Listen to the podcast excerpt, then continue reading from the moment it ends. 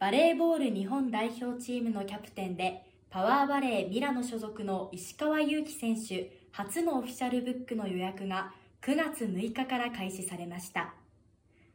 石川祐希選手は成城高等学校在学時代に頭角を現し中央大学に進学。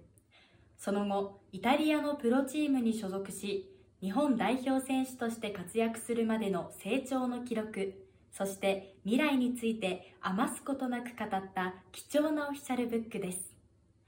新たな試みを盛り込んだ撮り下ろし写真や日本代表として活躍するプレー写真などオールカラー128ページの大ボリュームでお届けします。